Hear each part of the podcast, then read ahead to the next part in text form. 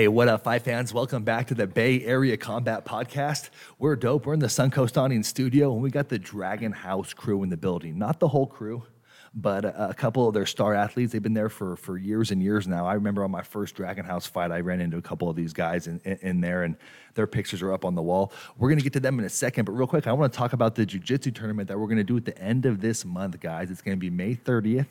You can see, uh, you can watch it live at bayareacombat.com. And um, it's going to be dope, man. There's no registration fees for these athletes. There's going to be cash prizes for first and second place. We have a 165 pound and under open division and then a 200 pound and under open division. We actually have one of the athletes competing in that uh, 165 pound and under division with us today. We got Juma Muhammad with us today. Uh, I'm going to introduce him in a second too. We also got David Solorzano here with us today, and uh, I'm going to bring them in too, man. If you guys ever want to inquire about renting the Suncoast Awning Studio, please reach out to us. We're renting it. We'll. Uh, it comes with their sound man extraordinaire, Carl Compton. We got Carl Compton in the building with us today. You can find Bay Area Combat. We're going to the Triumphant 11 card on June 12th. That's going to be in Miami. And then I'm actually going to compete with some of my athletes and Team Smash at the TBAs in Iowa. Uh, that week of like the June 16th through the 21st. So uh, Bay Area Combat is going to be out there as well. We're going to be doing some broadcasting, so stay tuned from that. Um, amateur fighter Dragon House, uh, Juma Muhammad, how are you doing today, man? Awesome, dude. Hell yeah, bro. Thanks for coming in. You're going to be doing that jiu-jitsu tournament, bro. Um, are you training for that thing?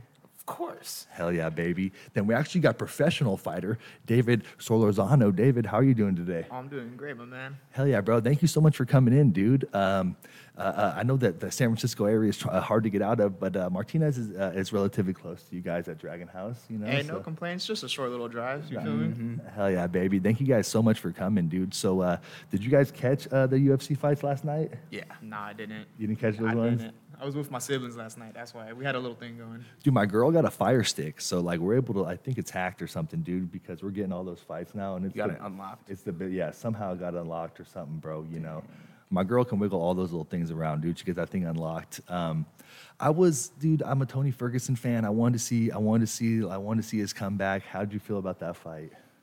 So, how I felt initially watching it, like I really wanted Tony to win. I'm not gonna lie, I did, because I have no idea who Beneil Dariush was. Um, that's me keeping it a bug. And also, like, I want to see Tony Ferguson, like, hopefully fight for the belt, Yeah. because like he's he is one of the main guys in the UFC in the lightweight division, where he went on a 12 fight win streak and he hasn't gotten that title shot, like a legitimate one. But now, because of timing and just everything, it didn't work in his favor. But overall, what I thought about the fight is, um, like Beneil Dariush, like he's just bigger than him. Like it's hard for him to compete like physically with him. Mm-hmm. Technically, I felt like they were on the same level, but it's just physically he he just had a bigger presence, like bigger frame by like maybe another five to ten pounds, but his shoulders were huge. Like if you look at Tony, he's not a small lightweight either, but he's like a little bit above average versus Beneil Dariush. Like if you looked at him at weigh-ins versus mm-hmm. day of the fight, two different people. Yeah. Versus Tony, like his face just isn't sucked in anymore, and he has a six pack. Yeah. And like if you just look at the frames, like Beneil Dariush, like he's just naturally bigger, and he didn't really have to work for the takedowns. Like if you saw the fight, he just kind of threw him over. Like no chain wrestling, no nothing. He didn't shoot. He get this takedown stuff, and then he shoots again. Like no, it was like one shot, push his hips in, toss him over, done. And Tony just didn't have an answer for him. Tony almost looked like he was like scared of the striking exchanges as well. He was like backing up, putting his back on the cage. Um, I don't know, maybe if he had like an injury or something before the fight that he didn't want to uh, uh, get rocked, crazy vicious. But uh, but Dar- Dariush, he he fucking hits hard, bro. I didn't realize how good of a grappler he was because he's just been knocking everybody out viciously. So I mean, I guess it is what it is. How'd you feel about the main event? Oh, the Chandler versus Oliveira fight. Okay. So Oliveira won the first two minutes. Nobody, nobody can take that away from him. But that last three minutes, anybody who watched the fight knows what I'm talking about. Dude, Michael Chandler reversed the back take or an armbar, and then he started ground and pounding him and cutting him up with elbows and stuff. Like if you look at that round, like like in my p- opinion, that was a 10-9 round going towards Chandler mm-hmm. because he had more cage control, more cage, just everything in that three minutes than what Oliveira was doing in two. Oliveira, he did take his back, and like almost choke him out, but like he didn't finish it. And then for the last three minutes of the round, it's just Michael Chandler ground and pounding him. And then you go into the second round, like these guys are done filling each other out. Yeah. They both understand the range and everything. And then you just see like Michael Chandler like just go in and try to finish it. Mm-hmm. And he got caught with like a check hook, and then that clipped him, and that was the beginning of the end. But like one of my biggest critiques of Michael Chandler, I'm a huge Michael Chandler fan. I mm. wanted him to become the UFC world champion. Yeah. Like I wanted that to happen, but it didn't. But looking back on it, like if you just look at his fighting style, like a lot of the punches that he throws, it's like all 100%. He doesn't have very technical striking in terms of being able to like piece together certain combinations at like different percentage powers. So it's like some strikers, like once they get to a certain level, like Solo, like he knows exactly what I'm talking about mm-hmm. because he's a very seasoned striker. Like being able to pick your shots between 70 to 100% in between the fight, like you double jab at 70 and then you throw a straight at 80 and then you throw a head kick at 100%. percent mm-hmm. Like even the volume and the range that you throw strikes sometimes really matters. And Michael Chandler, I didn't feel like he had that option to use against Oliveira. Versus if you look at Oliveira striking, very measured. Like literally, like he feels so comfortable striking with him. You saw him post on his shoulder and grab his head Yeah. and then push him back, boom, popped him a little bit, and then just kept on moving around.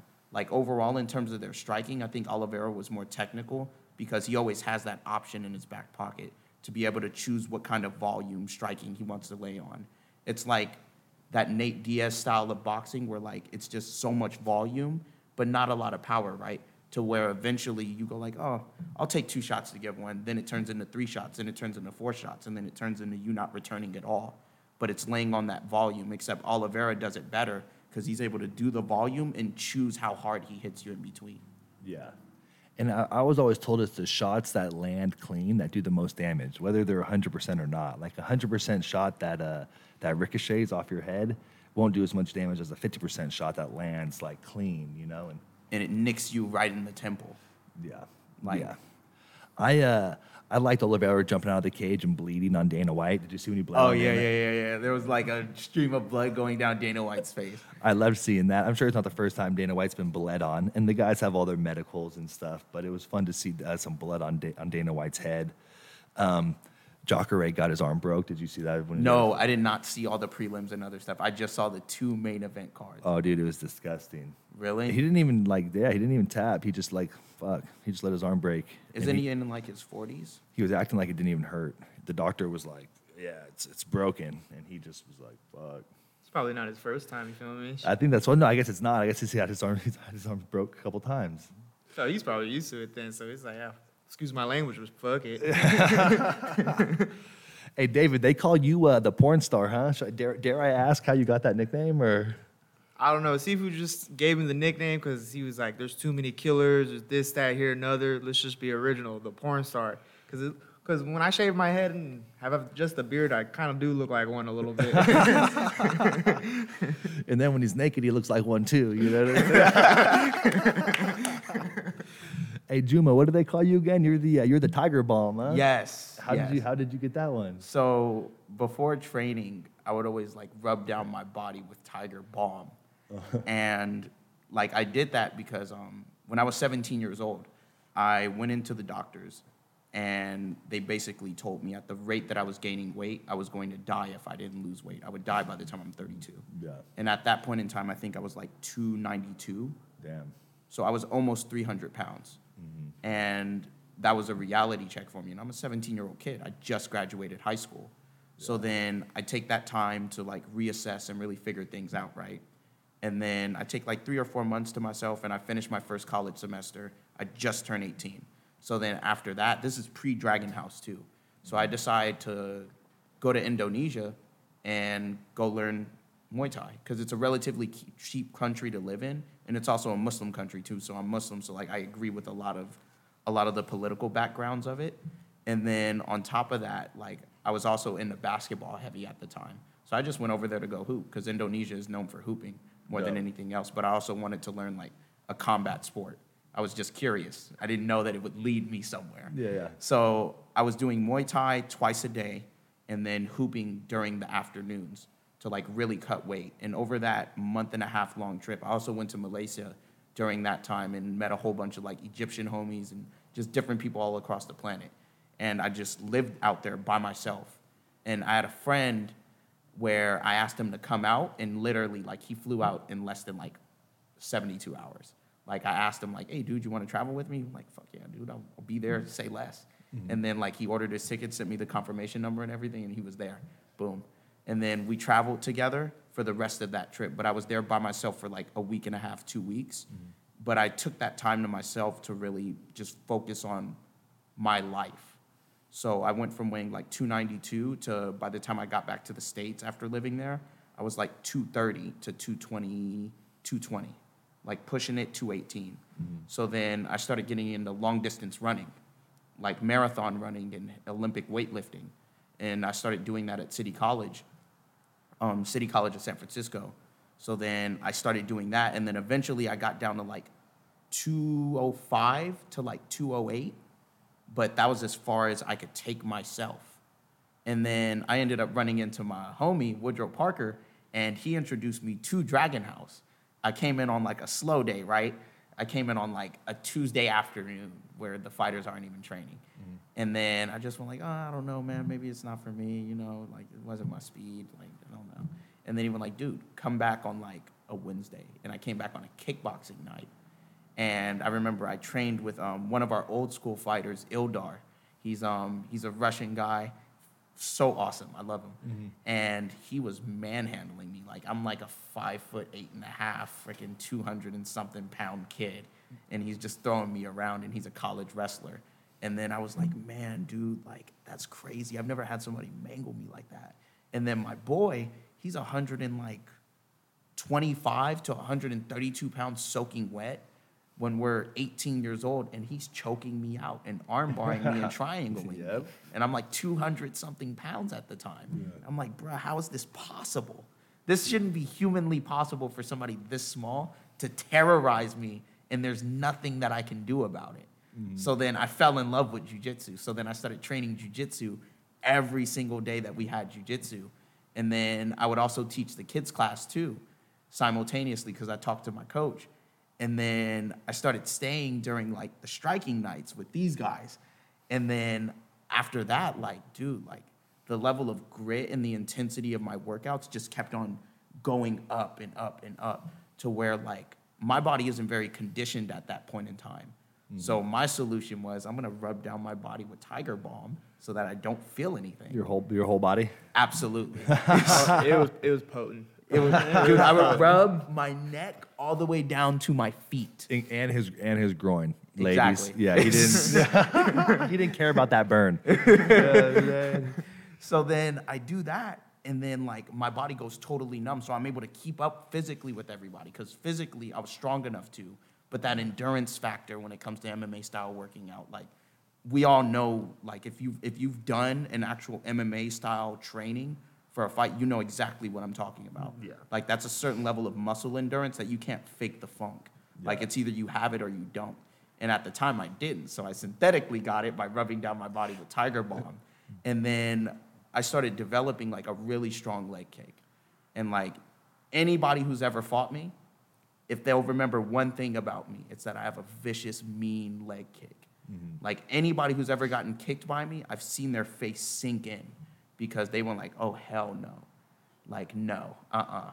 I remember when I fought for a belt, I won that belt via armbar, but I leg kicked that dude so hard because he was a bigger guy. He was like six foot one, six foot 2 mm-hmm. and he tried to step in on me and like try to rush me. And I remember I leg kicked him so hard he spun around in like a 720, and then you you just heard the whole crowd just go silent, and all you hear is a and then the whole crowd went silent. They were cheering, and then at that moment, the dude like he like backed up because he went like, "Oh hell no!" Was it his hometown or something? Oh yeah, oh yeah, dude. Like he didn't dominate a single second of that match. And the moment he like fought for underhooks and reversed the position, the whole crowd would go crazy, and then I take him down. yeah. So like that's how I got my nickname. But then um, the bomb part was that I was so explosive kicking the heavy bag that I would just literally do like leg kicks for like 30 minutes straight. And my coach, he went like, dude, that's so loud, but your kicks are so explosive. that'll be your nickname, the Tiger Bomb. And then he went like, no, because then that's like the stuff that you use. Mm. You'll be the Tiger Bomb. And then I was like, oh snap, you see? Because I didn't want to give myself like a nickname. I wanted it to be an organic one. Yeah, yeah, of course, So then yeah. that's how it ended up happening. Dope, dude. No, that's sick. Do you remember Juma when he came in? Yeah, I do remember. He was just a energetic little kid, base. Not a little kid, but you know, just just excited to train. That's it. But now he's just a mature veteran. Now I respect it. How'd you do against him when he first started? Do you remember? If I had to keep it a buck, he I used to bully him, but now it's it's he's right there. He keeps up. Isn't it funny how like someone can be like a round off at, at, uh, and then a couple years later now they're like a crazy competitive round? Yeah, that's that's that's what at Dragon House is. We breed fighters from the bottom up. Like we we that's what we want. David, how long have you been at Dragon House? I've been at Dragon House for like six years now, going on to seven, I believe. Is uh is Sifu is he your original coach? Uh, yeah, he's my original coach, but my dad taught me. He was a Golden Glove back in the day, and he taught me how to box because I was always the little dude on the playground, so I always had to defend myself, and I had a little brother, so I had to. I had to tell them who they who I was. I was so No, fuck yeah. it. Yeah. No, of course, Put of course. stamp on it. How long ago was your last fight? Year and a half ago, back in November. Did COVID? How, how did you navigate COVID? Was it was it rough? Was it rough for you? Yeah, it, it was rough, you know, but uh, I just that's when you got to just learn discipline. Just keep going to the gym, like Andre Ward said. Like just train, even if you ha- don't have like train train like you have a fight, basically. Even if you don't have one coming up, just keep training like you have one. That's How, my, how many fights have you had? Do you know? uh, amateurs. I had about twenty. Uh, I had about three jiu-jitsu tournaments, and as a pro, I have two fights right now. But I have two in August coming up right now. Okay, you're, you booked. You got something coming up. Yeah, I have something coming up. We have. I think we have your last fight. Um, do we have your last? Yeah, we have Yeah, your yeah, clip yeah. of your last fight. That's not a fight, it's a murder. Is it- what was the uh, What was the game plan going into that last one? Did you know anything about your opponent? Uh, I knew he was a, a, a jiu-jitsu dude, but so I was gonna keep it standing. But I was I was trying to really like flesh out my uh, my game plan. But just watch the fight; it's super quick. Like it I just- actually helped him warm up for that fight. And Yeah. I remember our coach's game plan was do not let this guy pull guard, no matter what. Oh no, you he was, will he was a take him grappler down. like that. yeah, Yeah. He, yeah. I think he had about like five back-to-back submissions as an Ami, I believe. Okay. Like he was known he was known as a, yeah jiu-jitsu dude. Where did you guys fight at? Uh, up in Humble, uh, the promotion was Hard Fight Productions. Oh, dope. Yeah, yeah. Yeah. I like. Uh, yeah, I, I kind of. I've been trying to fight for those. Well, I reached out a couple times to fight for those guys. Um, Back in the day, dude, it looks like a fun little show. Cause they uh, they give you like a little hotel. They'll give you a little hotel room. When I was an amateur, I was really trying to get on there too, cause you, you know they'll take care of you like a you know. Have you fought on that one? Yeah, I fought on that one. I all, pretty much almost all my amateur fights have been on that one. Oh no way. All of them. Pretty Dope. much. Hey Carl, do you have uh, do you have David's clip from his last fight? Yeah, let's bring it up. Oh boy. No, no glove touch.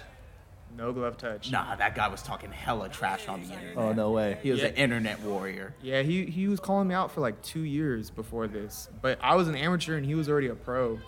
Why do you want to fight you for? I have no idea. You beat up one of his friends or something? I don't think so. But hey, he wanted the smoke, so I gave it to him. Yep. That's how it is sometimes. Gave him a grave. How was it a good training camp? Oh, it was a beautiful eight week training camp, like just like the old days, but you know, COVID got to do it on like two week notice now. Yeah, right. Who came to support you? A lot of friends and family there.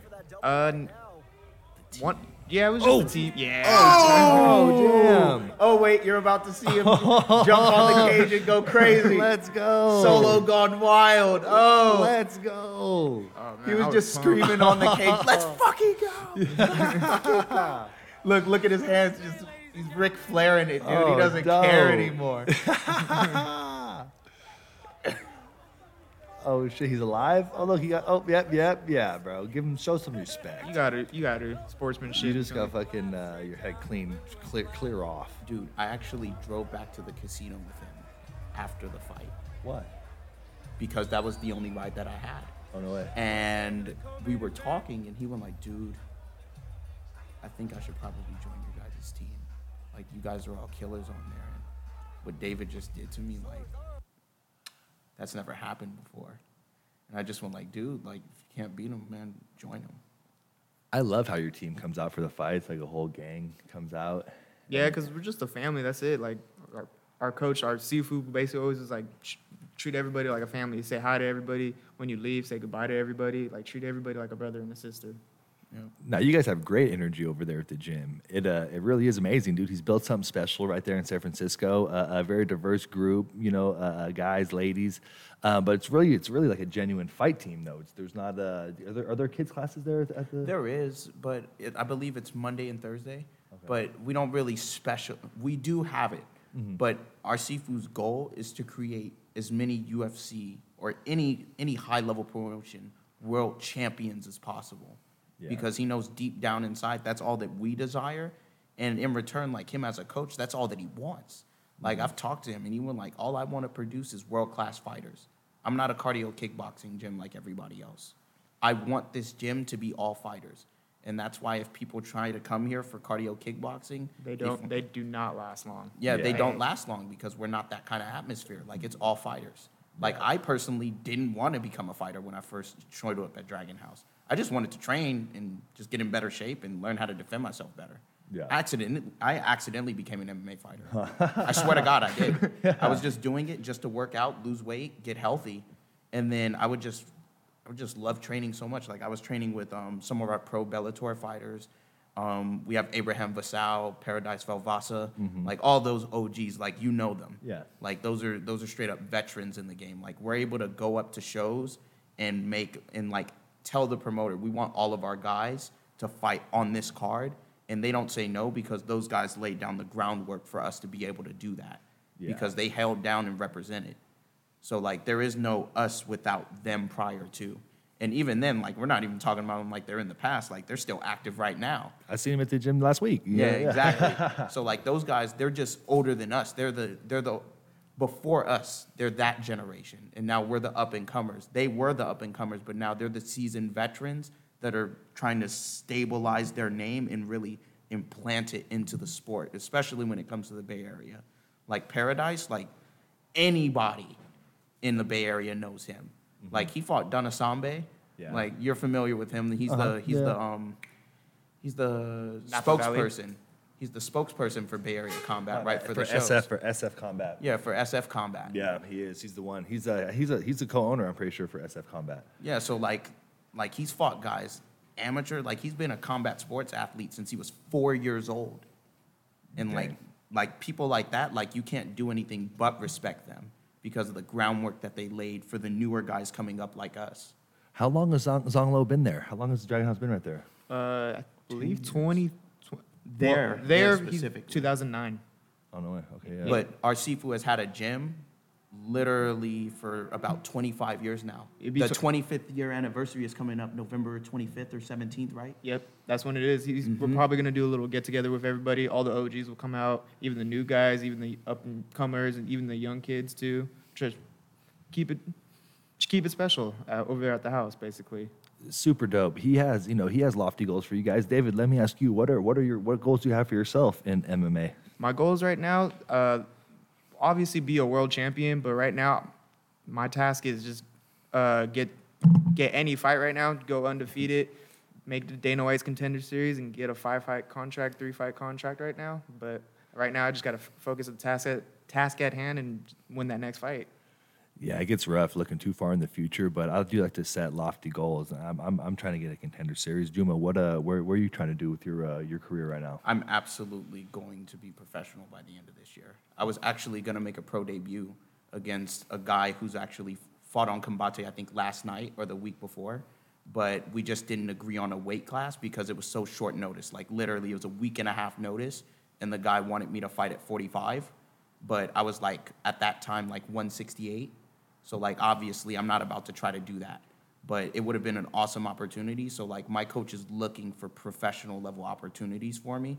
It's just at that point in time, we weren't ready to take it because I had just done a match prior to. And it's just like after the weight rebound, like you need to recover, especially for my 45 cut. Like I needed time to recover from yeah, that. Yeah, for sure, for sure you did. Do you have do you have goals uh, uh, professional goals, like when you become a pro. I, when I was an amateur, I just wanted to become a pro too. My my goal was to win a state title, uh, a camo state title, and then I wanted to become a pro. But then when I became a pro, I had to make all new goals because because for a second there, it was like I felt like so accomplished, like oh, I accomplished what I had set out to do. But that's not a good. You can't have that feeling when you're about to make your pro debut. Like you need to be hungrier than like you've ever been. You know. So I, I, uh, I made new goals, loftier goals. Do you have Do you have goals that when you do become Absolutely. a professional? Yeah. What are you trying to do? So my goal is to become one of the best Muslim MMA fighters to ever do it. Period. Point blank. End of story. Like when you talk about MMA fighters one, like who is the best, I want to be in that conversation. And then the subcategory or the main category for me is Muslim MMA fighters, which has become a recently new phenomena for everybody. But for me, I want to be cemented as that. I want my legacy after I'm gone. Like I don't fight for money. Mm-hmm. Like the money is cool and all. Like just in traveling expenses alone, in the past two and a half, three months, I even went to my teammate Batsumberel Dagvadorj when he headlined two LFA cards. I paid for that out of my own pocket, just so that I could be in that atmosphere, that high level atmosphere. Just in three months alone, I probably spent over five or six G's just traveling out of my own pocket. I don't do it for the money. If you're in this sport for money, you're in it for the wrong reason, in my opinion. And that's exactly what my coach always tells me too. Like if somebody came to this sport to try to make money and become rich, you're gonna find out real soon that that's a terrible idea. Like you have to love what you do, and I genuinely love what I do. Like I'd be willing to pay somebody to make a professional debut against me. like that's how serious I am about my stuff. Like I just want to pay just to go see the fights, to be in that kind of atmosphere. And that was for the LFA. So you know, like in Minnesota, like Oklahoma, like middle of nowhere.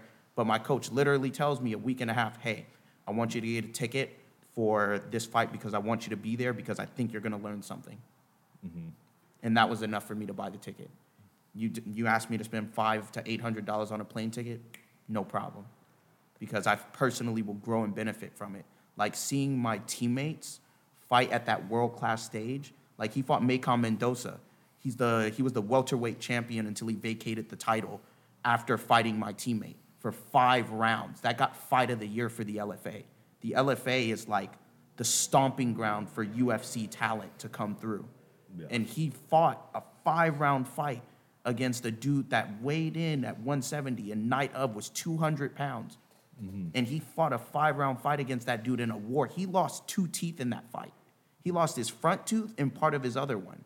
Yeah. And literally, when my coach was cornering him ringside, he said when he got when he lost those teeth, he didn't even fucking flinch. He still kept coming forward. Yeah. And like seeing that, lo- I crazy. And then seeing his fight when he fought Spike Carlyle at LFA 102 or 103. Like Spike Carlyle, tough guy. And he just got cut by the UFC. And my teammate was his fight coming out of the UFC. So obviously, if my teammate wins this fight, he gets to that next level. Yeah. Because Spike isn't a pushover. I remember him. Yeah, he's an NCAA wrestler. Like Kind of crazy guy and shit, but yeah. black belt in jujitsu. right, Yeah. okay. I mean, he's crazy and all. I mean, I don't know animosity towards him, but like, dude, like, who isn't crazy if you do this? Yeah. Like, dude, you fight people for a living, dog. Like, you have to be a little bit crazy, or you have to love what you do. It's one or the other. But like, seeing my teammate, like, I saw the weight cut for that fight. Like, a lot of people didn't see like the behind the scenes for that. I saw this man sit in a sauna for over in about two or three hour increments just to cut two or three pounds and he did that over a 24 hour span. And he he had went from weighing 168 from when we landed to 155 and i saw him like i saw him like break down after the weight cut. Yeah. like in the hotel room and like i Yeah, saw what it took out of him. Like i saw this man he gave everything. I remember he was talking to one of his um, translators and he told the translator it's either i'm to die or i'm going to make weight. Yep. and i'll die to make this weight. And he absolutely did. And the moment like he was shaking on the way to the to there but then the moment the athletic commission had eyes on him puffed out his chest kept walking got it done. And then the moment he weighed in he sat down and started hydrating. Like that hands down like that level of dedication and commitment i have never seen out of an athlete. Ever ever. And i've seen hundreds of fights and i've seen hundreds maybe even thousands of athletes now in the short time that I have spent in the sport. And like I've never seen somebody so dedicated and mentally strong to where they endure that kind of suffering and they don't whine and moan. Like you have guys that cut that kind of weight and they complain the whole time and they mm-hmm. talk. This guy didn't say anything. Like he would step on the scale, shake his head, go right back. Like that's the level of dedication that I've been around. So like now personally, like that is my standard. How um how do you how do you afford to to make these trips out there like that? You know, because obviously it's hard to make money um, in MMA. Do you have sponsors or do you sponsor yourself or what? Do, how do you do? actually do have my newest sponsor, Team Reaper, and they have a whole bunch of cool stuff. I have hoodies, I have shirts, I have tank tops, I have everything you could ever want. Just go on my Instagram. It's J. It's um, Muslim underscore Tiger underscore MMA. okay. And man, that stuff is dope. I talked to him on the way here and told him that I was coming here. He said, I will have that ready for you by the time you get there so that you can drop it. So the link is in my bio. I also have a post about it. Just copy and paste that link and get your merch. But also, how I pay for it is um, I work, and I work at this nonprofit called First Place for Youth. And I'm really good at saving. And I also invest. I invest in cryptocurrency and stock and stuff like that. So I just, I'm always on top of my stuff. Like if you ask Solo, like he remembers me from a year and a half ago, dude. I didn't, I don't come from a rich family. I was homeless living underneath the cage for almost an entire year. Damn. He, he's, he saw me. No. Yeah, he would right when practice started, he would roll out from underneath the cage. pretty much go to work. And I had two jobs during that time. The I was- knock on the cage. Hey, come on, bro. T- practice is Right, starting, dude. Five minutes. There was, there was a few of us that were doing that. But I was homeless, was, dude. yeah. Because of circumstance, I just went homeless. And literally, in my mind, the only way that I could even pay my Sifu for letting me stay there was by fighting. yeah. Fuck And it. that's it. I can't offer him anything. I was literally homeless. And then when I went homeless, he had me promise him one, this will never happen again. And two, just make sure that you're always financially stable. And after that, I got my stuff together. I had two jobs. I was working, this was my schedule. I would wake up at 4:30 in the morning and go, this is when I start my week. I go to this shop called Urban Remedy and I open up the store from like 5:30 and then I'm done with my shift at 2:30. Then I rest a little bit. I take naps on the bus on the way back to home, the gym. Mm-hmm. And then maybe I go to sleep underneath the cage and eat a little something. And then I wake up, train from 5 all the way until 9, and then I have a night shift job working as a security guard as a public safety officer from 10 in the morning until 3:30, 4 o'clock. And then it's rinse and repeat, that cycle every single day. And then during that time also, I was teaching private lessons. So sometimes that small window between 2:30 to 5 o'clock, I would work Yeah. because I have a private lesson. And just during that time, like I really hustled for everything that I had. So then, like looking back on that even now, and I was 20 years old going through that. Now I'm 22. Like it's molded me into the mentally strong man that I am today to where I look at opposition and I look at difficulty a little bit differently. Mm-hmm. Like things could be a lot worse. And you know what? Like the level of frustration and difficulty that I went through as a young man has helped mold me into the person I am today. So I don't do MMA for money. Like for me, the money just opens up time for me to be able to dedicate myself to this. Like there's no doubt in my mind that I have a professional level mentality. It's just now all I need is the opportunity and the right bodies to take out for it. Big victims to line up. Um, speaking of victims, so you are uh, you are competing uh, in, in the jiu-jitsu tournament. Uh, I think Nick Cruz from Guerrilla Jiu-Jitsu is a pro belt. He's going to be your first opponent in the in the bracket. How do you how do you uh, uh, how do you approach jiu-jitsu? Um, do, is it different from fighting for you, or like how do you how do you look Absolutely. At it? Absolutely. Well, it's not necessarily different. My mentality is the same. I'm in there to break you. I'm in there to break you, destroy you. I don't care. Like you're gonna get out of there. It's either you can be moving or you can't. I don't care. Like if I guillotine you and break your neck, it is what it is. Mm-hmm. Like it's nothing. It's nothing personal, bro. Like you know what you were signing up for. yep. Like I don't care if it's jujitsu, if it's fighting. You can give me a life-altering injury, and I can give you one too. Like I don't take it lightly. Like I did a jujitsu competition in a cage. Like it was submission only EBI rules. And like I dominated that guy. He was a purple belt too. Very well known, very well known school in Florida. And nobody wanted to take him. I dominated the dude and was talking to him the whole time. Is that the one that we have? Yeah, yeah, yeah. We'll watch that one a little bit later. So we're actually going to see that one a little bit later. For you guys that are watching, you'll be able to see that one. My bad, but keep going. But yeah, like my my pedigree, like even as a white belt, my last week as a white belt, I went to Philadelphia and grappled with these awesome guys from Gracie Humaita, and I rest, I grappled with all purple belts and brown belts, and I heel hooked and submitted all of them except one guy who was brown belt level, and even that guy, it was back and forth between us. And then that same week, because the instructor, um, Professor Zach, he also owns his own gym. It's called Onyx in Philadelphia. Shout out to him too. He told me because he was impressed. These are his purple belts that I'm tapping out in front of him. So, and literally, these guys are getting ready to compete and fight to win.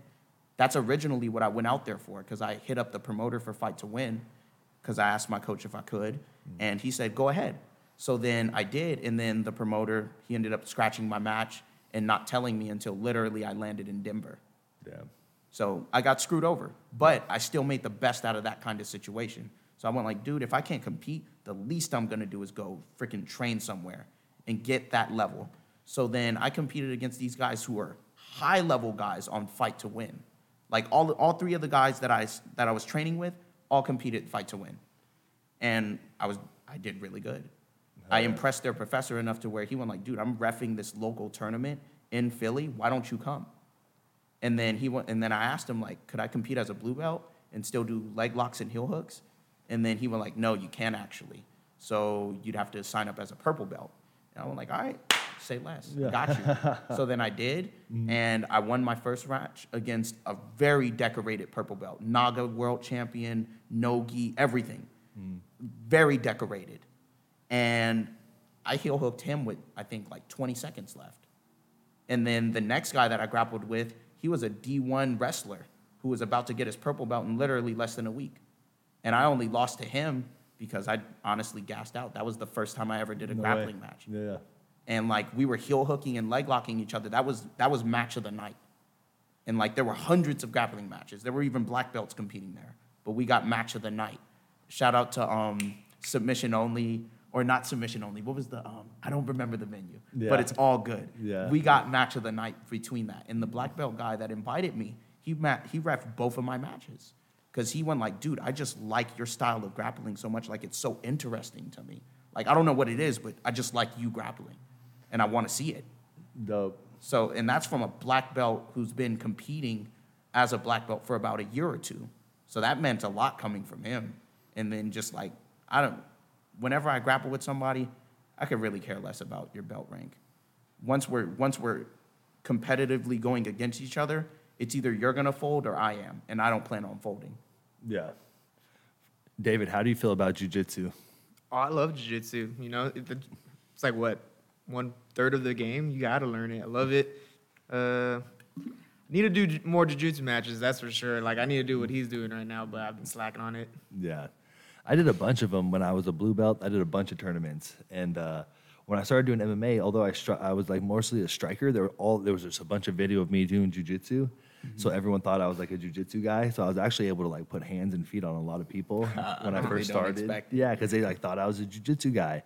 And then, um, and then I, I need to, I need to get back to that shit too. Wrestling's a big aspect. How's your, David? How's your wrestling? Oh, my wrestling uh, evolved a lot ever since I fought. I think I fought one of your teammates, Peter Ishiguro. Oh, you fought Peter? Yeah, yeah, hell yeah. he, he's a D one, and ever since I, I like, I'm- I'm not gonna, I'll keep it a buck. I lost to him, but ever since then, I kept kept my wrestling, kept evolving. Like we have state champions from Skyline. You know, uh, you fought one of our teammates, Steve Martin. I Uh-huh. learned. I always pick up moves from him. Brady Huang, who's also like another American, Dupre. Mm-hmm. He's another uh, All American. Uh, Ezra, he was a state champion And Uh, All-American. All American too. So- Two-time All-American. yeah, so I'm always trying to level up my wrestling all the time. And it's pretty fun. I fell in love with it. At first, I was just like, fucking hate wrestling. Don't want to do this shit. I suck at it. I love striking, but I was like, you know what? Fuck it. Let's just do it.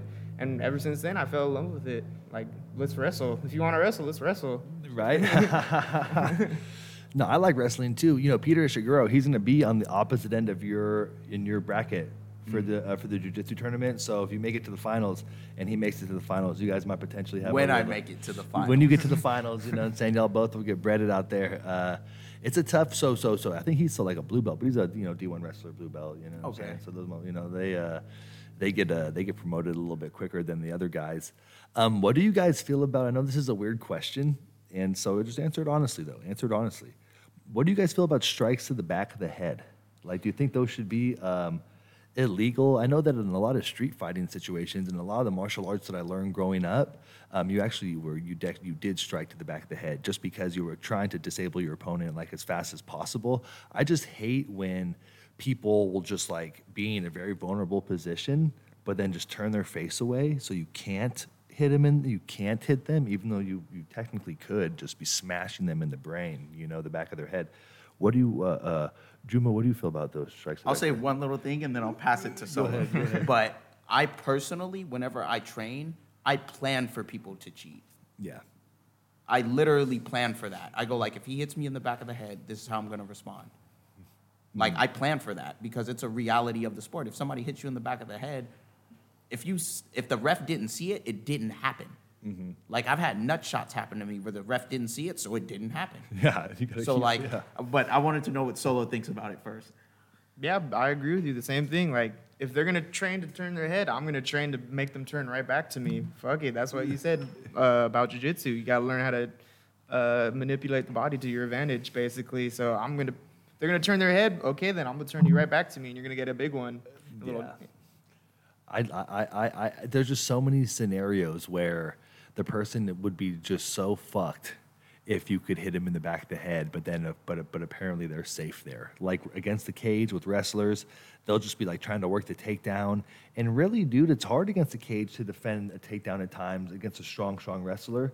And if you could just elbow them right in the fucking head, right in their little melon right there, you know what I'm saying? I just would love, I would love if you were allowed to hit in the back of the head because there's people that are mounted that constantly just give up their back they give up their back just because they're tired of getting punched.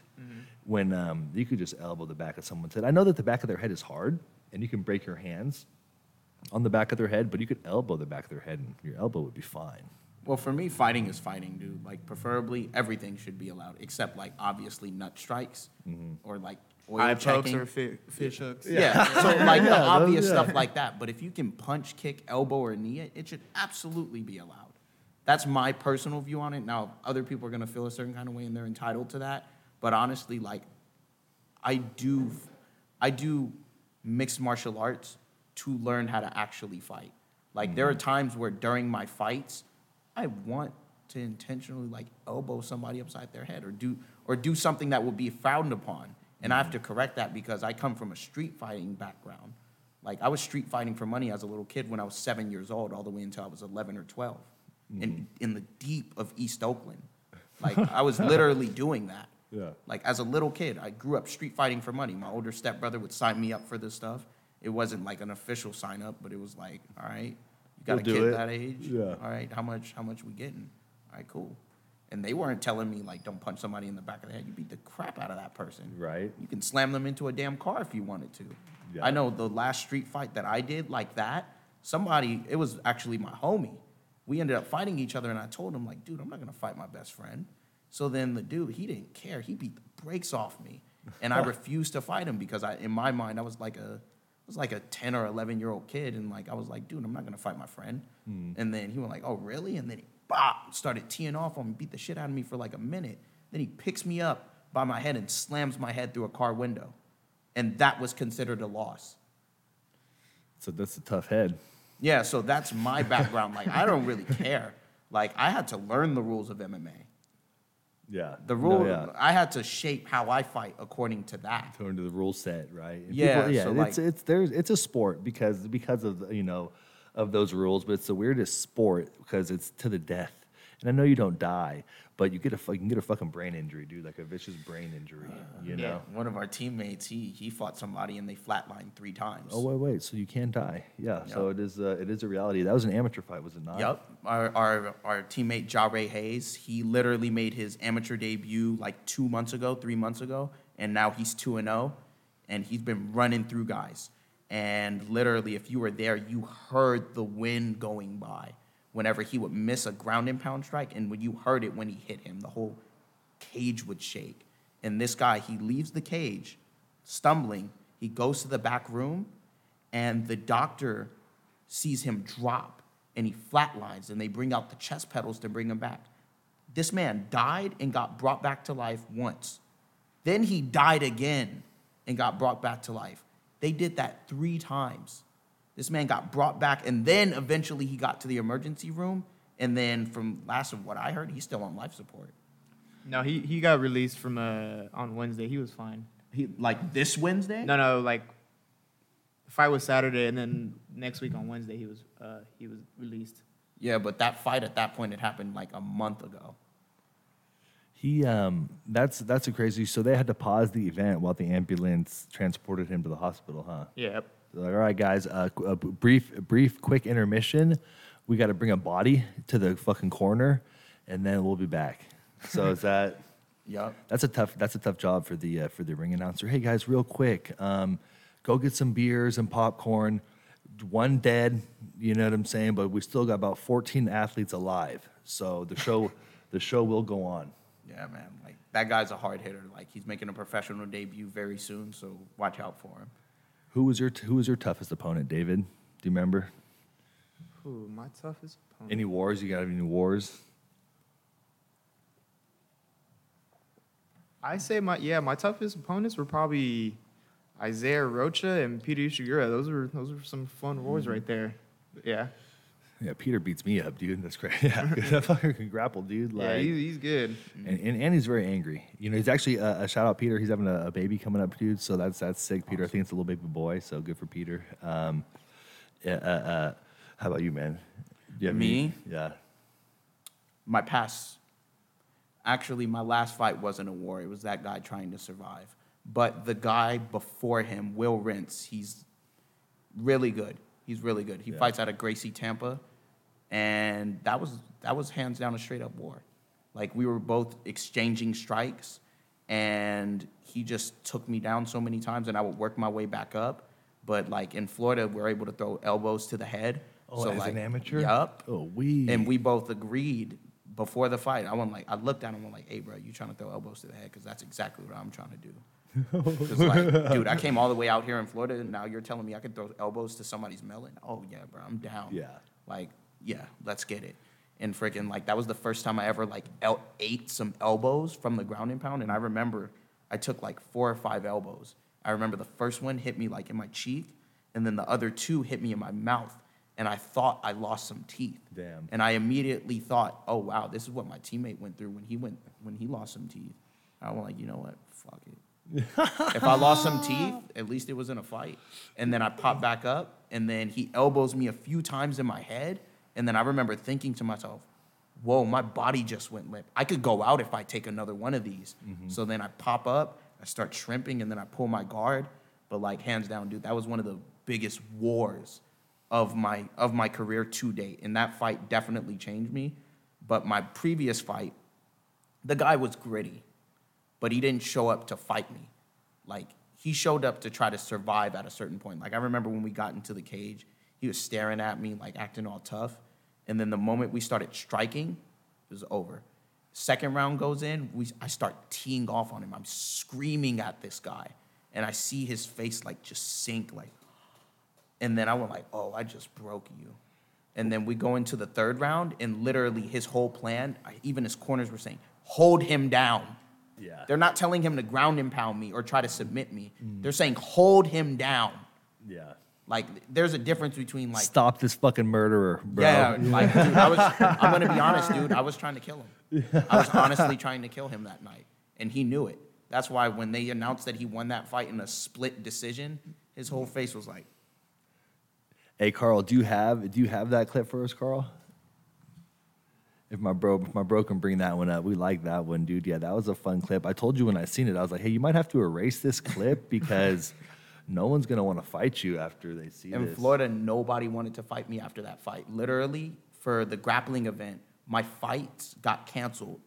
Four different people pulled out on me. Nobody wanted to do. Two people didn't want to MMA fight me.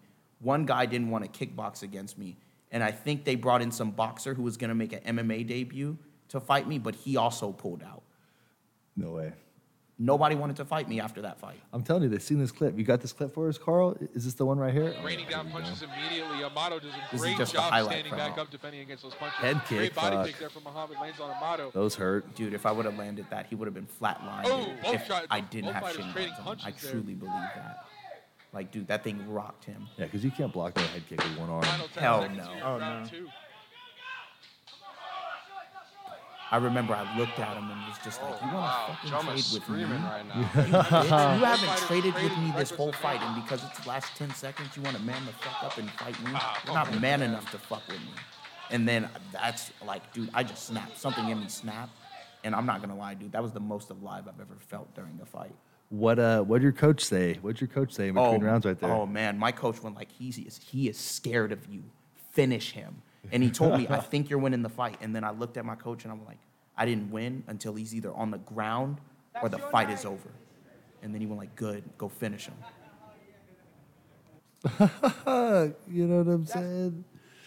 That's how you have to get down sometimes, man. It's um, it's hard because you have to be a fucking straight vicious murderer in there, and then and then also you have to balance being a regular human being. How do you how do you find that balance, Jamal? I'll ask you first. How do you find that balance between being a fighter and then also doing doing stuff you do for work, and then just the the morals and standards that you grew up with, uh, passed along through your family? So me, I grew up in a Muslim household, and I'm Muslim personally myself, and it's a life decision that I personally decided to make because it's an honest and peaceful way of living. But for me personally, like it's in my nature to fight. Like I just been fighting since I was a little kid. Like it's just in me. Like I remember the first time I got into a group fight, it was like 10 or 11 of us versus like 20 different kids in some park. And I remember I was swinging on 13 and 14 year olds. And then I just remember like my body going limp because apparently somebody hit me upside the head with a bat. And then I just dropped. And then I remember my older brother picking me up and then like carrying me back to our house. Like I don't even remember getting there. I just remember him picking me up and telling me like, "Let's go." And then I was like, "Where are we going?" And then he was like, "We need to go home." And I was like, "Oh, okay." And then like I'm like stumbling home, like, and this is in deep East Oakland.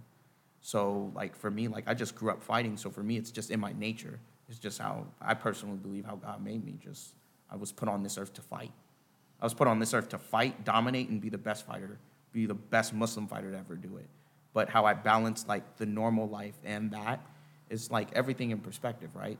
Like I'm allowed to do that when I get into a cage or when I get on the mat versus like even the work that I do.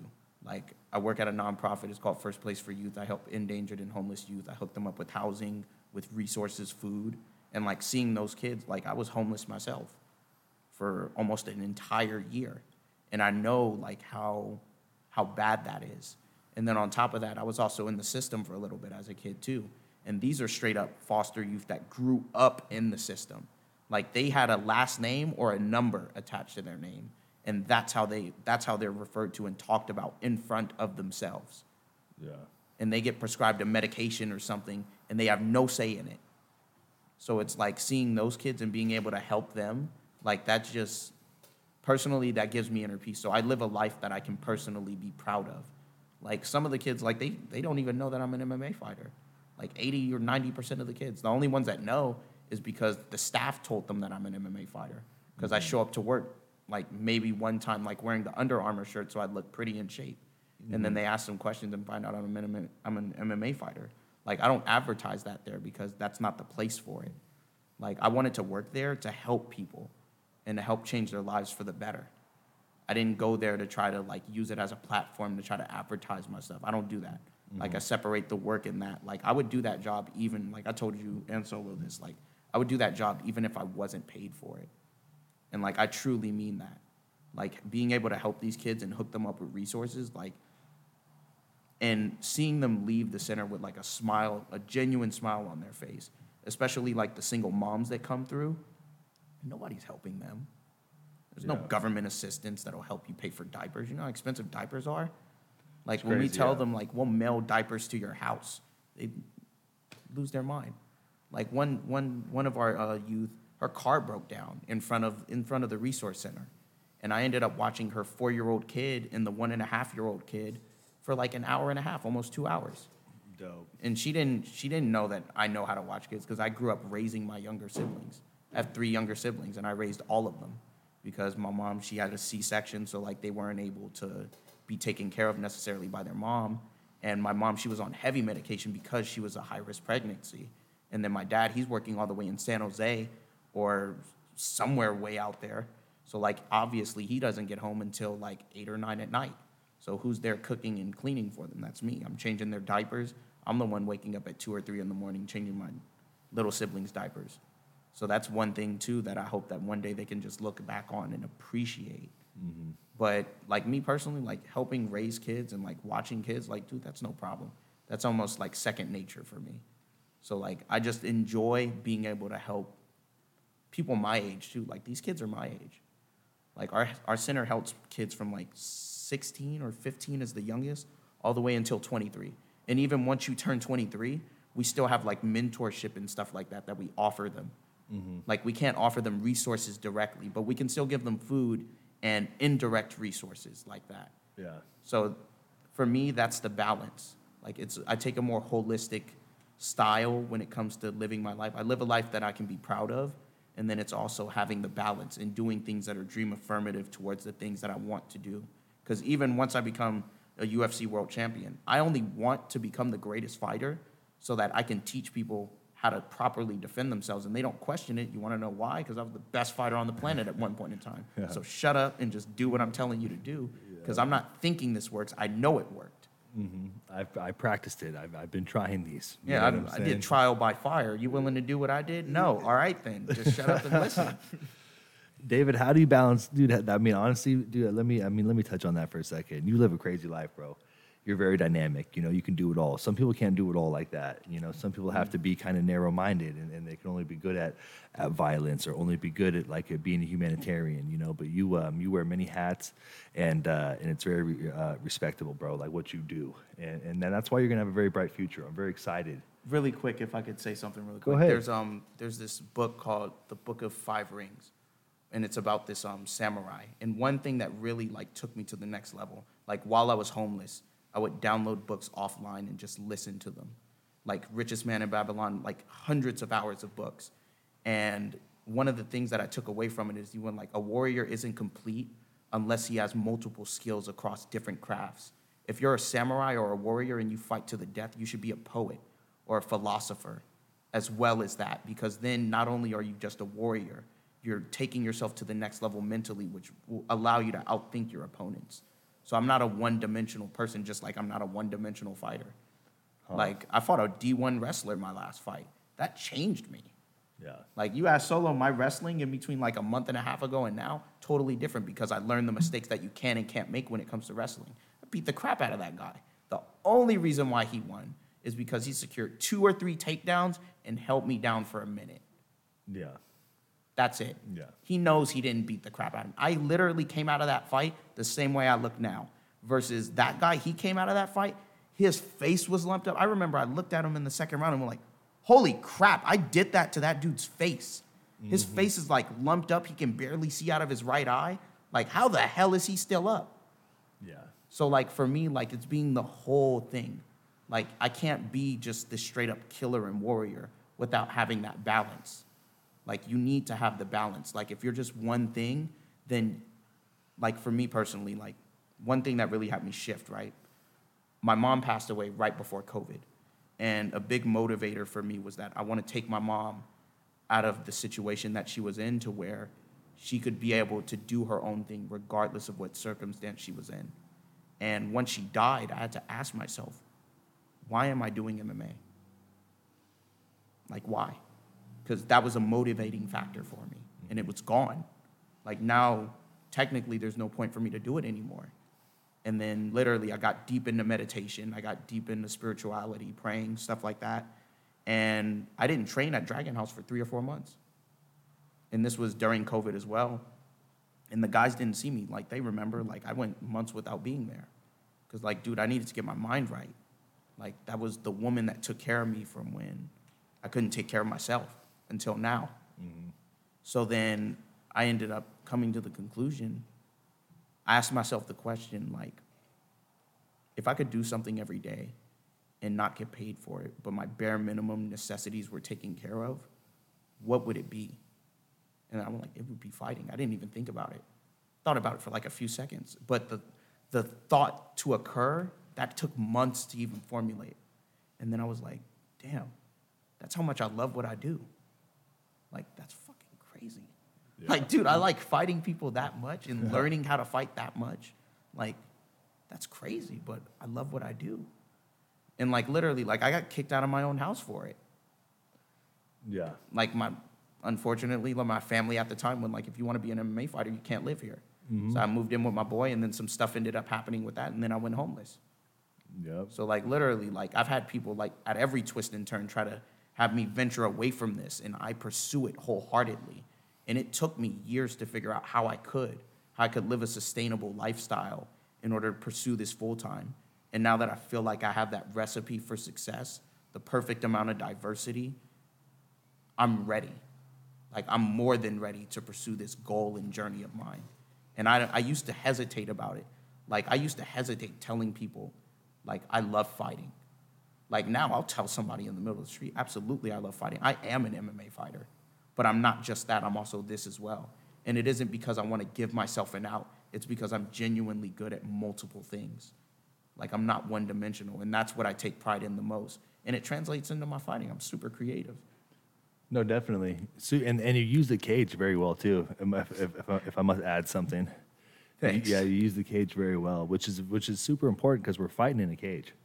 So like being able to know, know how to use that is is a, is, is a skill set all, all all into itself. I mean, clenching because there's jujitsu, uh, uh, wrestling, striking, but then the clench like on the cage, I feel like it's a whole nother element to to. Uh, Yeah, like for me, like um, and Solo can attest to this too. Like our Sifu, like he really highlights like wall wrestle, especially if you don't come from a D one level background. He went like the most important thing for you, even before jujitsu, is wall wrestling, learning how to get back up after you get taken down using the MMA cage wall. yeah. And I learned how to wall wrestle better than my jits. In my opinion, my wall wrestling is like black belt level. In my opinion. Hell yeah. Like for real, like I got took down by a D1 wrestler two or three times during the fight, and you don't think he tried to shoot on me more than 10 times? Yeah. It was because the cage was there and he couldn't up. take me down. And I'm talking to him the whole time. I go like, dude, why are you trying to just shoot and just take me down? Like, dude, you know I deserve to win this fight. Just fucking let me win. And I'm talking to him the whole time. And he looks up at me and I go like, dude, this is how you want to win? I remember he took me down and I went like, dude, this is how you want to win? Huh? Huh? And then he just went like, what the fuck? And I went like, dude, fight me. Like, actually fight me. And he just held me down there. Like he had no intention of fighting me. He just wanted to survive. And now he's fighting for a belt. So, I mean, he has to live with that, not me. I went in there and poured my soul out. Like, that's why even when they told me that I lost that fight in a split decision, I went like that, walked off and told them I'm gonna keep coming back until I win a goddamn belt. You can't give up. You know, not it's, it's hard fighting wrestlers. Um, it's because because it, I mean the the rule sets it makes it so they can win by by doing that. And you know Dana White doesn't like those kind of wrestlers, those lay and pray, like no ground and pound. That's why we like we like Khabib's we like Khabib's wrestling because of the vicious ground and pound. You know, and uh, if they can have vicious ground and pound, then it kind of does highlight their wrestling. It makes their wrestling a little cooler. But um, but David, let me ask you though. So how do you balance? How do you balance the violence with being, you know, the porn star? Being the point. Um, you know, I come from a obviously I do come from a fighting family, but also I do come from a blue collar family. So you know, we're all about hard work, keeping our mouth shut, but keeping our chin our chins up high because we are a proud family.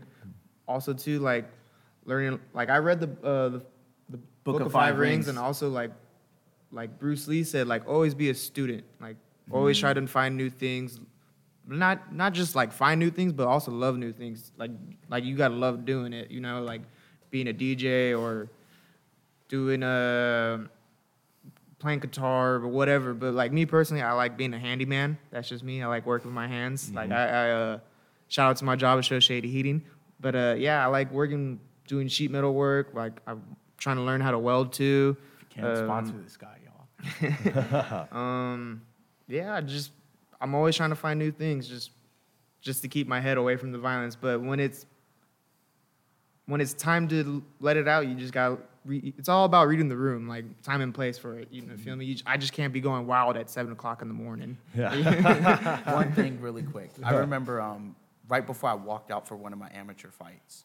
This is when I was still in the phase of questioning whether or not this is something I wanted to do full time. Actually, asked Solo, like you, you know what I'm about to say too. You remember when I asked you, like, why is it that I do this, dude? Like my family doesn't want me to do it. Like nobody wants me to do this. And then he looked at me and just straight right before I walked out, he went like, "It's a calling, dude, and it's not meant for everybody." I'm like, "You're fucking right. Let's go do this." yeah, I remember that. I do. That was remember. when you cornered me in that uh in that in my third fight, right? No, I, I wasn't there your third fight. I wasn't there your first three fights. When I when I But I saw all your three fi- first three fights though. I think you cornered me in this one though. I know for certain you did corner me in it, or at least you were there because there's no way I could have asked you if that was the case. I think I think you were right before you were walking out. I don't know. Yeah. thi- but yeah, I do remember saying that. And. I appreciate that, dog, bro. Like that carried me through a lot of my other fights when sometimes I would question myself. Like when um when I fought that dude that we both fought, Tyler Watkins. Yeah. Like he won he was getting ready to win that fight. And out of this guy, he fought like five or six Dragon House guys before he fought me. In solo, literally, I watched the fight. He was beating him the whole fight. But then he got caught in a triangle like the last eight or 12 seconds, right? Something he was like that, yeah. beating the brakes off this man. And then all the other guys I'm talking to in the gym, they're going like, dude, watch out for this guy. He's a killer. Woo, woo, woo. Like, you don't want to stand with him. You don't want to take him to the ground. So fuck, what the fuck am I going to do with him? so then he, I walk up to Solo and I go like, dude, what, what should I do in terms of like preparation? He went like, dude, you got this. Like, I train with you. I know what it takes, especially to fight this guy. You got this. Like, if anybody got it, you do. And then I fought that guy for a title. He was the boogeyman out in Humboldt. Nobody wanted to fight him. Yeah. And I beat him.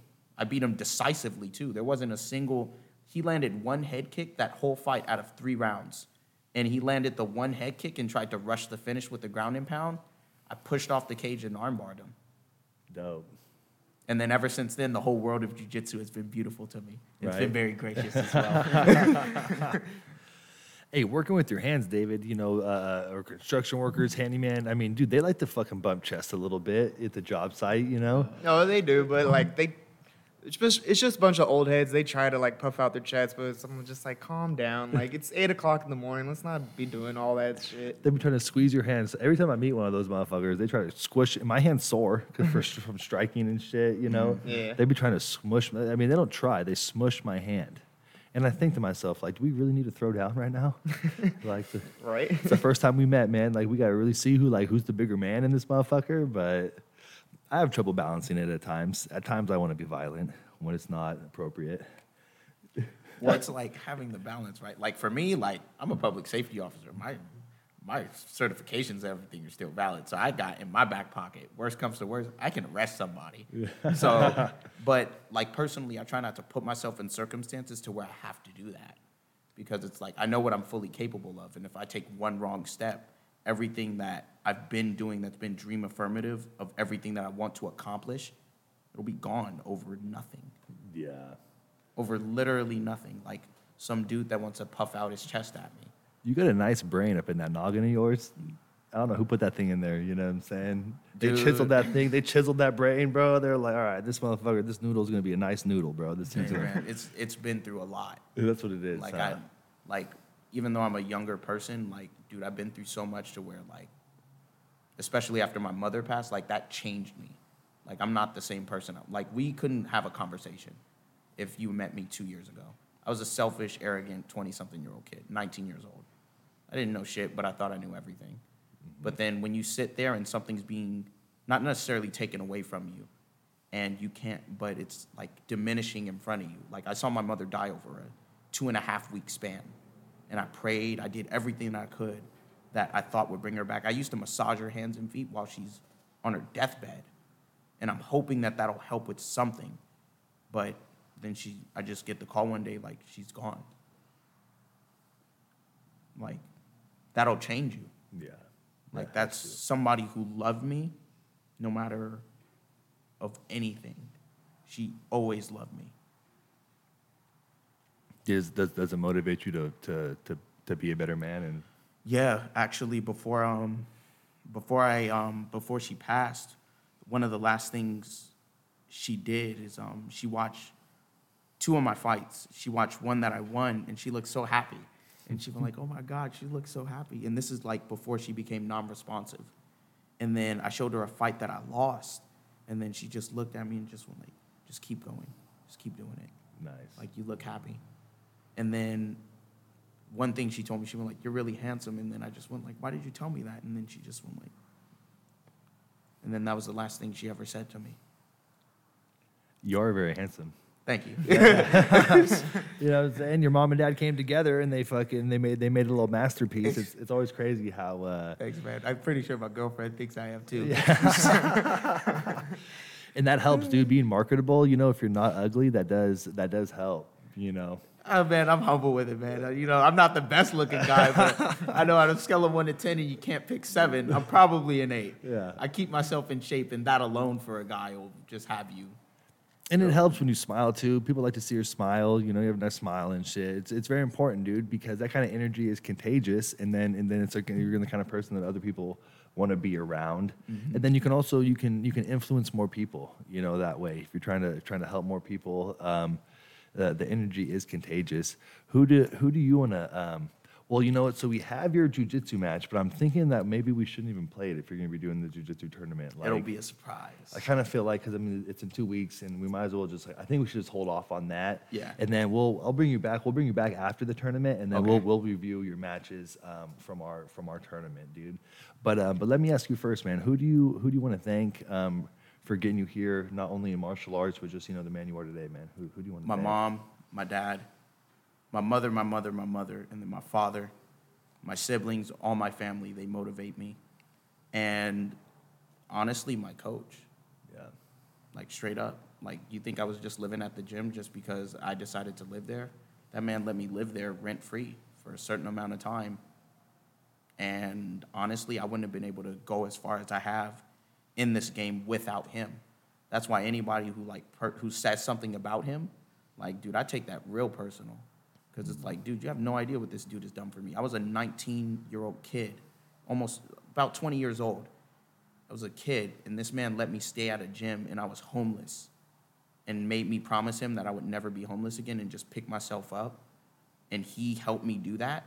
And the only thing that he asked me to do was clean the gym and change the trash. And he gave, like, literally, one of the most profound things he's ever done for me. I remember underneath the cage, it's just cement, straight up cold concrete. And I would lay there, and I told him for like I didn't tell him at first because I didn't I didn't want to impede on him. But then like four or five months in, sleeping there, I went like, man, my back hurts Sifu because like underneath the cage, like it's just hard. It's hard cement and it's cold. So then I come back like a week later. Well, I was still living there, but one day I came back and he had bought a new zebra mat and then he put it inside of the um he replaced the old one with the new one and then he cut up the new one and then put it underneath the cage so that there was a soft thing for me to lay on. Nice. And when he did that for me, I'm like, this is like hands down one of the nicest things anyone's ever done for me. Because he could have just threw out that mat or sold it. Yeah. And it's a high quality mat. Even if it's used, he could still sell it for like 60 to 100 Oh yeah, bucks. we, we had to buy our, our, our in our area. We bought these used and they're expensive. Yeah, exactly. So like he could have repurposed that and actually made some money, but he literally used it on a kid that wasn't paying him anything to make it more comfortable for me to live there. He saw a future in you, man, and we all I don't do. know. I asked him till this day, "What did you see in me, man?" Because I still don't see it. And he just went like, "Juma, like, it's just something about you, man." Like he told me, especially after my last fight, he went like, "You have a lot of things that not a lot of people have. You have this grit and this championship mindset about you. Like what you did to that guy, D1 level wrestler." and you put your hands down and you were trying to legitimately knock him out and you're screaming and yelling at him because you want to win so bad like when like that's when i knew that you can go somewhere and you can be a world-class fighter like you have that and now that i've seen it i always thought it but now i saw it we can do something with that and man i believe in the process dude he built me from the ground up i had no jujitsu very minimal striking no wrestling at all. And now I'm, I'm, I'm somebody people want to avoid in Florida. And Yeah. hopefully, I want to be that guy in California too.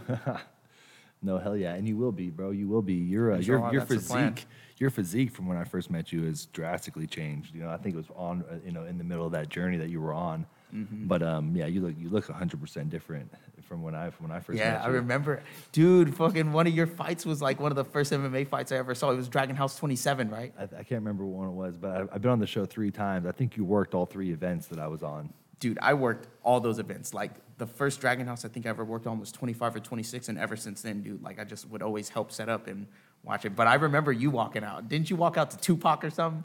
I do. I, I've, I've had a couple different songs I've walked out to, but I had a buddy. I have a song that my buddy made that I've been walking out to most recently. Shout Uh-huh. out Chase Mason and uh, uh, Fury Figueroa. Um, I've been walking out to that that slap. I like that one. It slaps, you know. Um, but but uh, but my buddy just came out with an album too, so I might try to switch it up. And uh, my buddy Josh Coleman, he he was on the podcast a few weeks ago. His episode is is out there somewhere. You guys can check that one out. But um, he has a new album that has like a couple slaps on it, and he's a fighter too. So he made like some fighter oriented music. Okay. Um, I can't remember what it's. It's like a, a, I can't remember exactly, but the song is lit. He's just talking about knocking dudes the fuck out. You know what I'm saying? Yeah. And I want to walk out. I want to walk out to that shit because it's one of my homies too. So I kind of, you know, it resonates with me. I'm like, okay, yeah, we have been been through the fire together, and um, and David, you know, who do you want to thank? And any closing statements from you, man, that helped you get here. Uh, same thing. Like I want to shout out to my dad. Shout out to my mom. At first they weren't supportive, but ever since I won those first three fights, they've they've been helping me out a lot. We're like, hold up, maybe this boy can put us in a match. Right. Maybe we should support him just in case. You know what? We love you. Come here. also want to, yeah, pretty much. They, they saw something. Right. Um, I also want to shout out my sisters, especially my sister Sarah. She's always been my rock during this whole MMA journey. My little brother made a promise to him. Like I'm still keeping the promise. Like want to put our name on the map one day. Like not only the, not only my family name, but also the gym's name. Put it on the map. You know, be one of the best Bay Area fighters ever. Period. Um, Point blank in the story. Yeah. I also want to shout out again, shout out to Sifu, always helping me out, always giving me words of wisdom, always give, always 100% just trying to make me better, and always getting me fights and everything. Shoot, I remember the first China trip, he actually paid for it, but I, I paid him back, but like that was like literally like one of the nights. I was just like, it was a lot of money. I was just like, holy, holy shit, right on Sifu, but that was like probably like the nicest thing. He was just like, just pay me back whenever. He was always giving me shit for it. He's like, ah, Yeah. How, dude? So what? what how how are those uh, those trips? So Sifu puts those uh, those trips together. Tell me a little bit about those. Dude, they're just they're crazy. It's just pro- it's Project X basically. I want to go so bad. Now I, I already wanted to go, but listen to you guys talk about it. We are talking a little bit off off camera, and it sounded like so much fun. Dude. Yeah, they're, dude. they're fun. There, there, we have a saying when it comes to certain things that happen there. What happens on the China trip stays in the China trip. it's like some stuff we can't talk about. Like, dude, like if nobody knows who our Sifu is, he doesn't brag about it. He's literally Chinese kung fu royalty. He comes from a lineage of Bak Mei, just legendary level kung fu. Like his dad is comparable to like a government official there. And you wouldn't know that walking into Dragon House. Like he doesn't have that kind of energy about him because like he also did grow up poor. Oh. But he has this energy about him that it's super open and inviting. But like you go back to China now, man, we have a paparazzi following us everywhere, dude. We stop, we walk somewhere, people are following us. And not just because we're foreigners, because our Sifu is just being him. And everybody knows who he is. Like his dad, he has a full size picture on like the side of a 30 to 40 story building of him doing a hand for a hand form. And then there's a restaurant that literally he licenses his name out to just so that they could have his picture on the menu. And it's one of the most expensive restaurants in Foshan. Like, people don't understand who he is and where he comes from, but in the same breath, like, you respect that man because it's just like, You just know that he's a respectable person. Well, I mean, on top of that, he's the king of MMA in, in the Bay Area. Yeah, he's the godfather of MMA. Yeah. Yeah. So we, I mean, at Bay Area Combat, we say we're the best MMA in the Bay, but we're an amateur show. You know, he's he's a pro show. Um, I mean, pro am too. He, uh, but he'll do that. That URCC that was all pro. I'm pretty sure there was was there amateur. Pro on and No, amateur. that Oh, was that am- pro-am yeah, too? there I was. I was the first match. I was the first opening match for an MMA fight that that show that that Cow Palace has had in over I believe 12 or 15 years. I was the first fight. Oh, so you fought on that? Yeah, and I fought Christopher Fernandez, the current Bay Area Combat champ, or no Oh. SF Combat, SF, SF, yeah, Mm-hmm. Combat. He's the current champion, and I beat him decisively for a whole three rounds. Nice. No matter how he feels about it, he did not win that fight. Yeah. I ground and pounded him, almost choked him out a few times. And back then, my striking wasn't as good. So if he ever wanted to run that back, I mean, bro, put your belt on the line. Like, bro, you lost to me and you fought for a belt. Yeah. Like I, he lost to me, and then he fought some tomato can dumpster guy who was one in six. Oh, for, For a for belt. a belt on SF For a belt.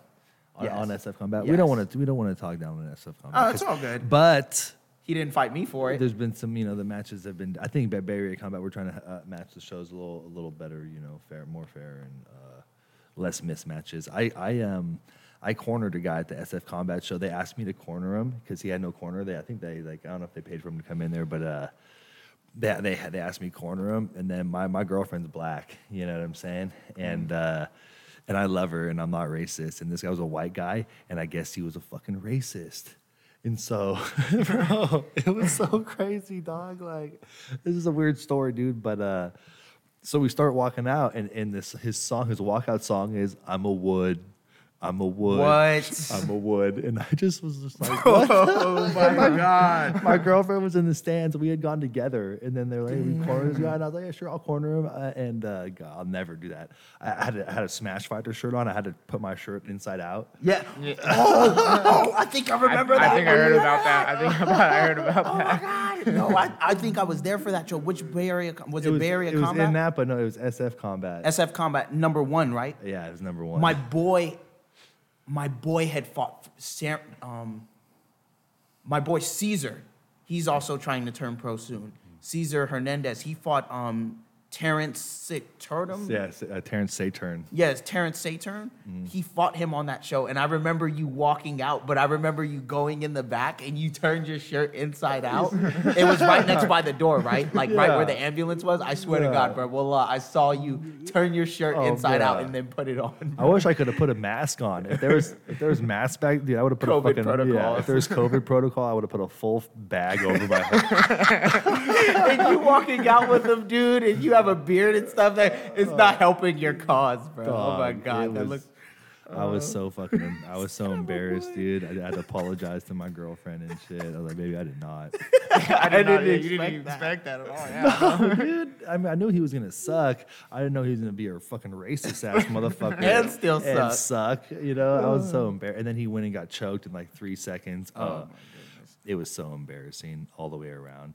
We try to we try to avoid that here at at Bay Area Combat. You know, that's uh, our show's going to be in Santa Cruz, so we're going to do our show in Santa Cruz. It's not we're not going to be in Napa like we were previously. We're going to be in Santa Cruz.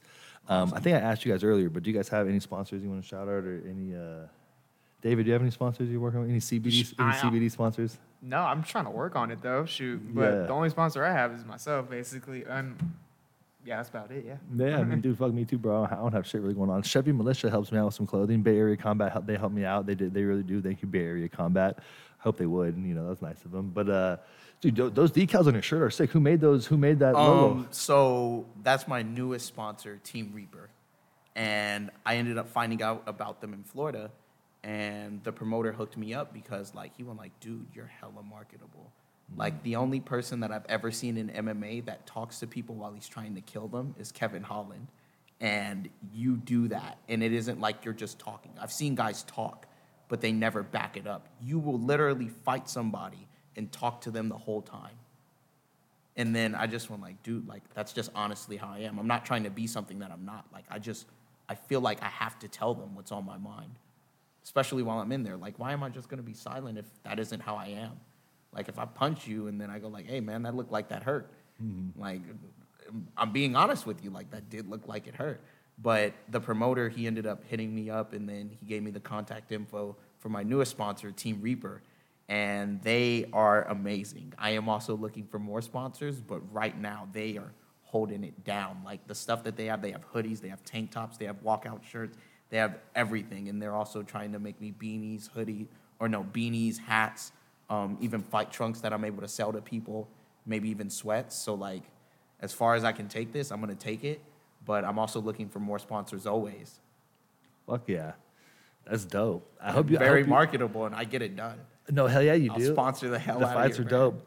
We, um, I hope some people will pick you guys up. You know, hopefully after the jujitsu tournament, um, someone might, you know, you'll you'll get an extra couple sponsors. You know, at least like a little gear sponsor. It's hard though, dude. It's hard to get. It's it's hard to get sponsors. Dude, Team Reaper is taking care of me right now in terms of gear, dude. Like, Oh, I, are they? I can't get a better deal than that. Dope. Yeah. like, it's sick. that dope. So, like, the only other sponsors I'm interested in are people who are willing to endorse me Like enough moni- to like pay me- monetary, yeah. to pay me for training.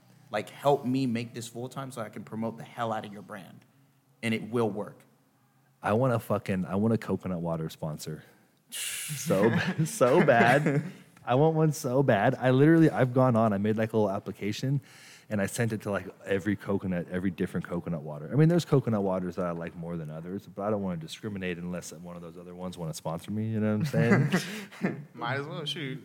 yeah. th- There's uh there's it's it's um I think it's like hemp water or CBD water. You know that's because Yeah, yeah, yeah, yeah, yeah. water's so important for fighting. I drink so much water, and if I could get like a couple little extra beneficial nutrients in the water, but you got to pay for those nutrients.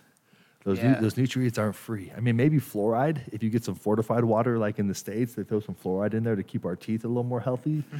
but um, the, the fluoride doesn't help with cramps, you know. And No, they be, don't. I'd be, I'd be cramping vicious. So if uh, if any coconut water companies want to sponsor me, please reach out, dude. I'd love that. Um, May 30th, our jujitsu tournament. It's gonna be dope. Uh, you can see it at bayareacombat.com. We're gonna record it also, so there'll be a we'll, we'll, we'll have that event for for you to watch afterwards as well, and and, and- Awesome. and, to have. Um, we're going to Miami, triumphant triumphant 11th my bad, Triumphant 11, June 12th in Miami. We're going to be out there. Then I'm going to the TBAs in Iowa. Smash has like nine people competing. So we're going to be trying to fucking take home a bunch of gold belts out there in Iowa.